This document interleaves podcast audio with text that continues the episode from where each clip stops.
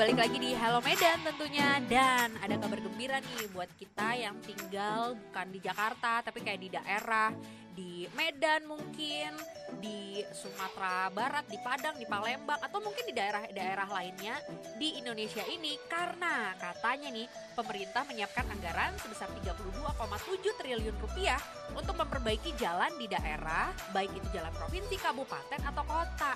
Nah kalau menurut Menteri PUPR Basuki Hadi Mulyono bilang untuk tahap pertama nih akan dianggarkan sebesar 14,9 triliun rupiah untuk perbaikan jalan di daerah termasuk jalan di Lampung.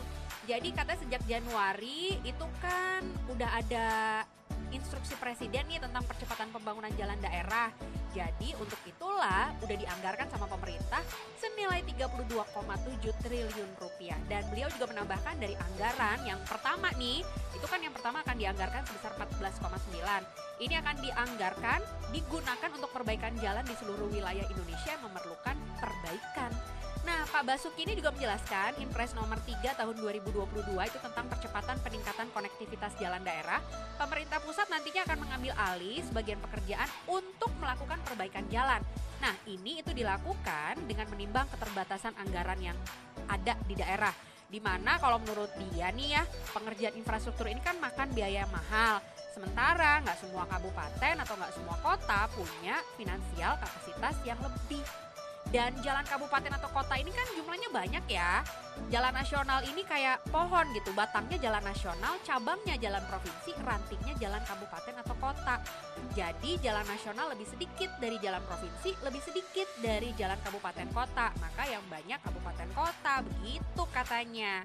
Nah, saat ini pemerintah lagi menyelesaikan dokumen anggaran bersama dengan Kementerian Keuangan.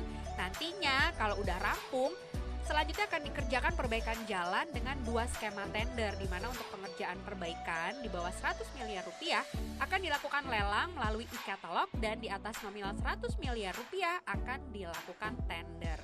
Dan Juli nanti beliau menyebut kemungkinan sudah ada perbaikan jalan yang mulai dilakukan dengan dana tersebut.